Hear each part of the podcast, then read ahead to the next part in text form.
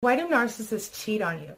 Well, part of the reason they cheat on you is because they think they can get away with it and because they are insecure people who need a lot of supply. Another reason might be because they are thinking that they'd like to leave the relationship, but they're not one of those people that can actually be alone in the world. So they're grabbing onto this branch while they hold on to your branch still. If a narcissist cheats on you, my advice is get out of there right away because once they cheat, they're always going to cheat.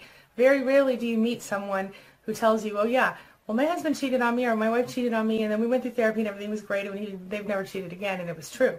Now, sometimes that does happen. When we're talking about a narcissist, I've had clients tell me that their narcissists blatantly in their face said, I cheated and it's your fault and I'm not going to stop.